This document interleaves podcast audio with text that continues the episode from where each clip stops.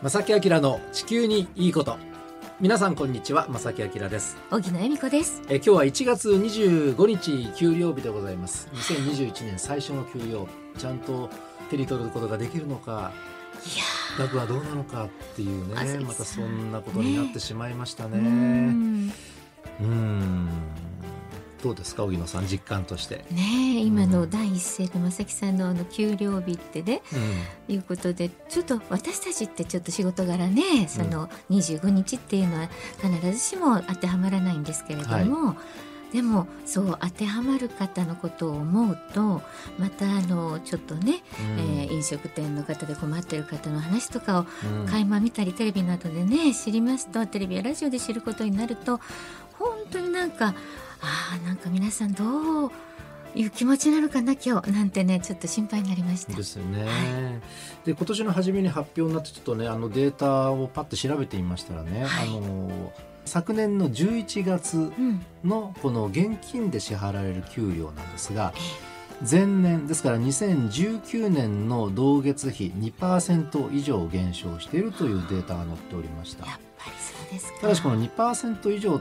ってもっとね多分ひどい方、ねあのがいらっしゃると思うんですが、500人以上の規模の事業所のデータになります。結構大きな会社のね組織の中でもそれだけのことがあるから。そうですようね。んでもちろんその支払う経営者側もねもう本当厳しいと思うんですよいね。やしもう本当大変だと思いますよ。うん、まあだからもうな頑張りましょうというかね、うん。もう皆さん頑張ってらっしゃるの すごくわかるんですけど、うん。なんとか乗り切ってね。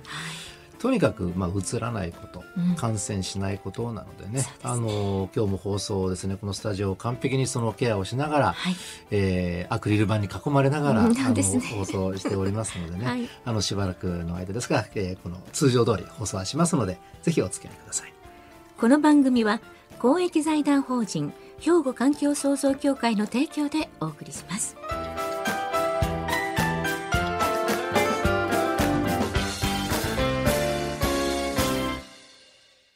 兵庫環境創造協会地球温暖化防止自然環境の保全再生子どもたちへの環境学習など皆様と共に身近な暮らしの中で地球環境を守るための取り組みを進めています人と自然が共に生きる21世紀の豊かな環境づくりを兵庫環境創造協会。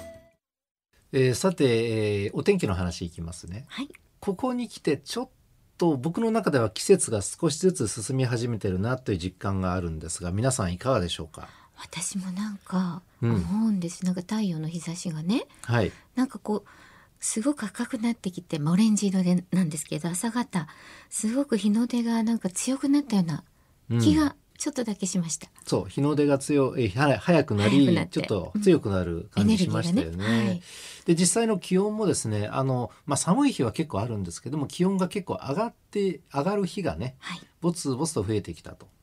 でまあ、あの年が明けてから、えーちょっと振り返りますと1月の11日から12日ぐらい太平洋側を中心に、ね、雪が降りまして、はい。大阪とか神戸ほとんどね、ええ。あの積もることもなかったかもしれませんけどもちょっと郊外に行ったりするとうっすらと白くなったりしましたよね。そうですね。でその後14日から15日に ,15 日にかけてはぐっと気温が上がって、うん。えー最高気温は平年よりも、えー3度ぐらい高いのかな？3月の下旬並みの陽気に一気になりました。小春日和でね、うん、ええであの寒暖の差を繰り返しながら今に至ってると。でこうやって寒暖の差が大きくなるっていうことはあのなんでしょうね。冬型の気圧配置、えー上空の寒気もちょっとこう弱まってうん。冬型にもなりにくくなってっていう日が増えてきたっていう一つの証拠かもしれませんが、はい。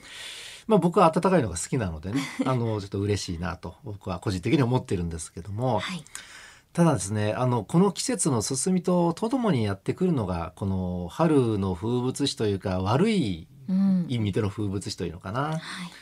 PM2.5 って皆さん聞いたことありますか？ね困りますよね、まあ簡単に言うと大気汚染物質ですよね。うん。でほとんどが中国大陸由来と言われています。その PM2.5 であったり黄砂これも大陸の方からやってくるものではい。これがですね例年よりも少し早めに今年はやってきているんですなんかそうみたいですね。なんとなく喉がヒリヒリするなとかいうね、はい。経験された方今年もあるんじゃないでしょうかね。もう実際飛んできてしまっているんですね。うんなんか長野の方でも雪山でちょ如実にちょっと分かりやすい場所がねあるそうで黄砂が早いですっていうメールをいただきました私も積もってる雪が黄色くなってるってことですか、ええはい。ああなるほどね。例年より早いって言ってね、うん。あそうなんですかって話ででまずねそのどういうものかっていうのを簡単におさらいしておきましょうね、はい。まず黄砂の方で、なんですが、えー中国大陸の内陸部にあります砂漠。タクマラカン砂漠、うん。なんか学校の地理で出てきましたかね。あとゴビ砂漠。あそれは習った気がしまねす、などなど、はいはい。えー割とこう内陸部っていうのはこう砂漠が多いんですね。ええ。でその乾燥地域で、えー吹き上げられたあの粒子、まあ、砂ですよね簡単に言ったら黄砂ですからね。はい風によってですね数千メートルの高度まで巻き上げられるんだそうです。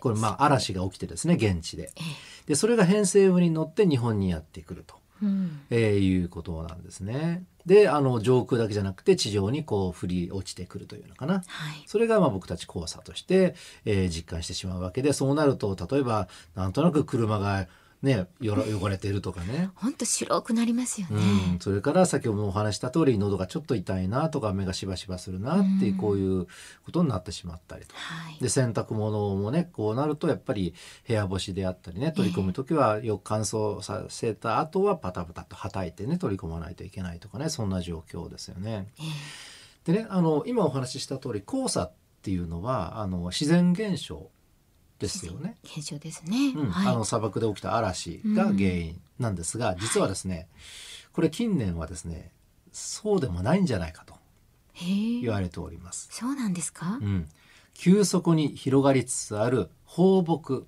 うん。これがどんどん要するに人がどんどん自然の中に入ってきてしまってはい。砂漠化していると。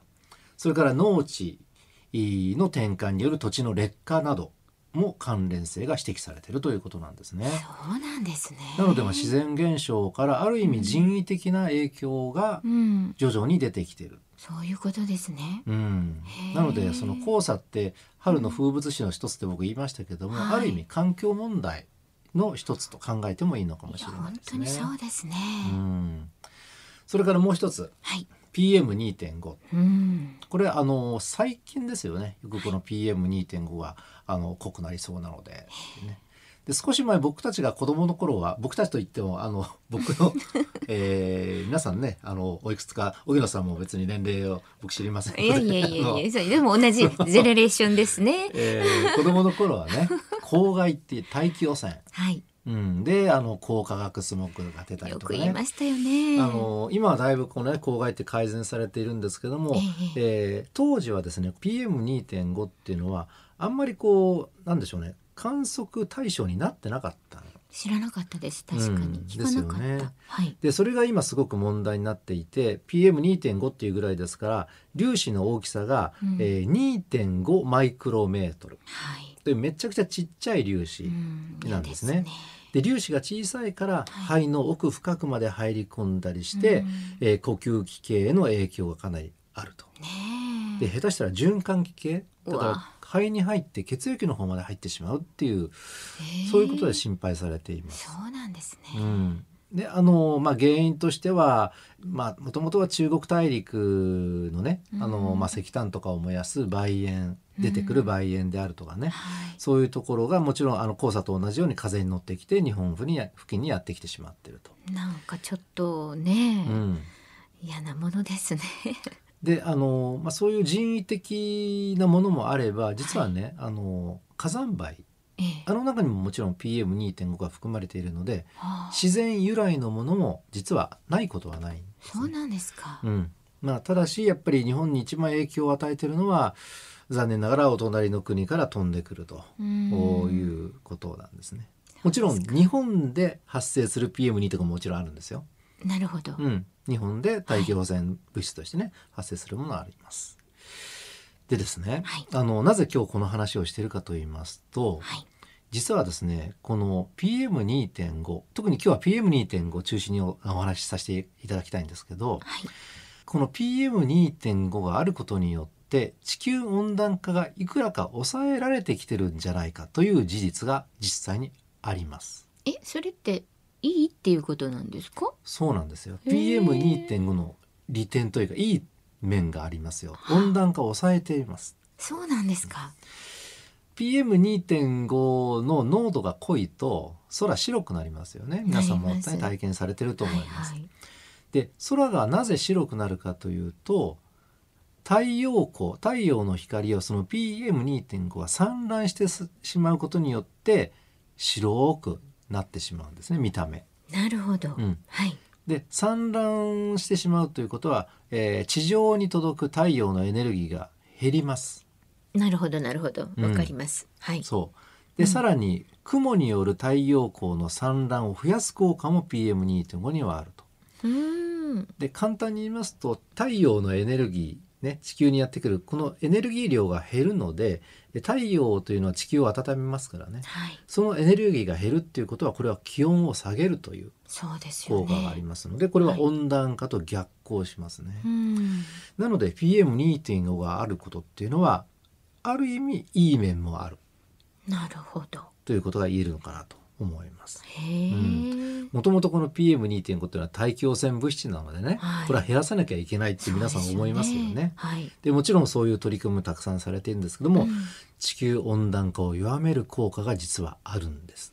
何でも表があれば裏があるんですね。うん。はい。さあこの現実を踏まえて僕らはどう考えましょう、うん。後半にお話ししたいと思います、はい。ここで一曲お届けしましょう。エアロスミスでドリームオン。はい、えー今日のお題は PM2.5 はいうん、うん、嫌なもんですね。なんか喉がカシャカシャしてそう。この話題をするだけで なんとなくなんかちょっ今日喉を湿らしたいなってうん。僕も今思いました、ね二人してね今ね水筒のあのあのおさゆですか今日も。今日も抑えあでございます。一緒だ。ね、はい。思わず二人で飲んでましたね今ねえ。曲の。間皆さんもそんな感じでしょうか。今年の PM2.5 っていうのは例年よりもね、早く中国大陸から飛んできてしまっているんですね、うん。で前半のお話はこの PM2.5 が実は地球温暖化を弱める効果があると、ねえ、うん。いい効果もあるということ、はい。うん。大気を汚してしまうこの PM2.5 は太陽からのエネルギーを弱める効果があるので、うん。温暖化を弱めるという事実が実はあります。ででもその大気汚染物質なのであのいろいろこれをね抑えようっていう対策は当然講じられますよね。空気汚してるわけですからね。そうしていただきたいですけれども大気汚染防止法に基づくはい。工場事業場等の売煙発生施設の規制や自動車排出ガス規制、うん。などによって年間の平均的な濃度は減少傾向にあります。うん。まあ、当然減少させようって、ね、思いますもんね。活動しているので、うん。そうなって結果も出てきてると。はい、はい、こいいことですいいよねことですよね。空気がきれいになる。うん、でも皆さんご存知のように世界の二酸化炭素の排出量は増加を続けています。ねえあの深刻な問題だということをね、そう。温暖化の原因ですよね。はいでさらに厄介なのは皆さんもこれもご存知かと思いますが二酸化炭素というのは大気中に排出されてしまうと数十年はもう大気中にとどまってしまうんですね。なかなかこうなくなっていかない、うん。うん、大気汚染物質は対策をすればね、はい。すぐにその濃度が、えー低くなって効果が現れるんですけども二酸化炭素は実はそういうわけにはいかないんですね。そうなんですね、うん、あの二酸化炭素の排出量が今後減少傾向に入ったとしても大気中の濃度がやっぱりね増加し続けてしまう。そうなんですね。なのですごく問題になって、うん。なんとか排出をどんどんとりあえずは抑えなきゃいけないなっていう取り組みが世界的に行われてるわけですね。です。よね。はい、うん、で一方でその日本を含めた先進国は健康への悪影響を取り除くために大気汚染対策を行って、PM2.5 の方はどんどん抑えられてる。濃度は下がってると。うん。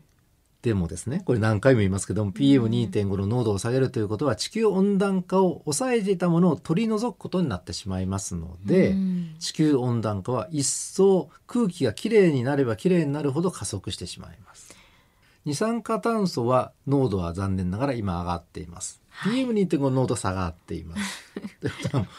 残念ながらいい方向には行っていないんですね。なんか地球温暖化がどんどんどんどんね進んでうん。その影響に対してはもう本当に対策をを打たないとうん。大変な方向に進んでるっていう事実があるということですよね。そうだけれども空気はきれいであることには越したことはないので体内にはね入ってほしくないです、うん。PM2.5。大気汚染対策というのはこれはやっぱりしなければいけない、ええ。だから大気汚染対策とうん。地球温暖化防止地球温暖化対策はええ。残念ながらこれ逆行することになるんですよ、うんなるほど。なかなか難しい。うん。でねじゃあどうすればいいかというと、はい。まあ、結論としてはですね空気をきれいにするんだったら絶対に二酸化炭素も減らしていかなきゃいけないんですということなんですね。両方やることによって温暖化が、えーちょっと収まっていくという方向に向かうということなんですよね。もう絶対にそのねこっち減らしてるからこういうこと頑張ってますよってだけじゃなくて、うんもう地球温暖化を防止する二酸化炭素の排出量をあの減らすということだけは外しちゃいけないってことですよね。そうなんです。何どんな時でもどんな例えばその社会活動生産活動をしても二酸化炭素排出というのはやっぱり地球にとっては良くない、うんうん、地球にとってはというか我々の生活にとってはもう良くないことなんですね。すね。うん繰り返しますけど空気がきれいになるのはいいことなんですがはい。空気が汚れてることっていうのは地球温暖化を抑える効果があるんだけど、うんそういうわけにもいかないと。ね、うんその綺麗にはしたいけれどもやっぱり温暖化は進むのでその温暖化対策も合わせてするべきであるということなんですねな。んか今私ふっと思いましたけどね、あの空気清浄機を各部屋につけてるんですね。エネルギー。新型コロナ対策とかでもはいやっぱり空気をきれいにしなきゃいけない、ええ換気しなきゃいけない、ねあれもねそういうことですもんね。はい。うんもうどこ行っても空気清浄機があるかチェックするぐらい最近気になってしょうがないぐらいなんですが、うんそれって電気使ってますからね。電気も使ってますね。まあ、今回は PM2.5 大気汚染物質の中の PM2.5 だけね、あの取り上げてますけれども、PM2.5 については少なくとも PM2.5 を減らすんだったら二酸化炭素も同時にやっぱり減らしていかないと、ことうんですね。地球の環境はいい方向に向かわないということですよね。はい。江森先生にね登場していただいた時に、ええ今年はそのエルニーニョ現象も何も起きていないと。はい。えーあラニーニャ現象がどちらかというとね、逆の現象が起きていたんですけども、てね。はい。だけども2020年っていうのは地球の平均気温が過去最高になってしまったと。うん、ね世界規模で加速してると。うんはい。なのでやっぱり温暖化がですねやっぱり今まで以上にあのなんだろうスピードアップして進んでしまってるとねいうことは言えると思うんえ。ですね。うんおっしゃってましたね。本当に。うんうん。でこうやって考えると難しいですよね。ねなんかかん地球環境を良くしましょうじゃあき空気をきれいにしましょうって普通思うけれども、え。はい。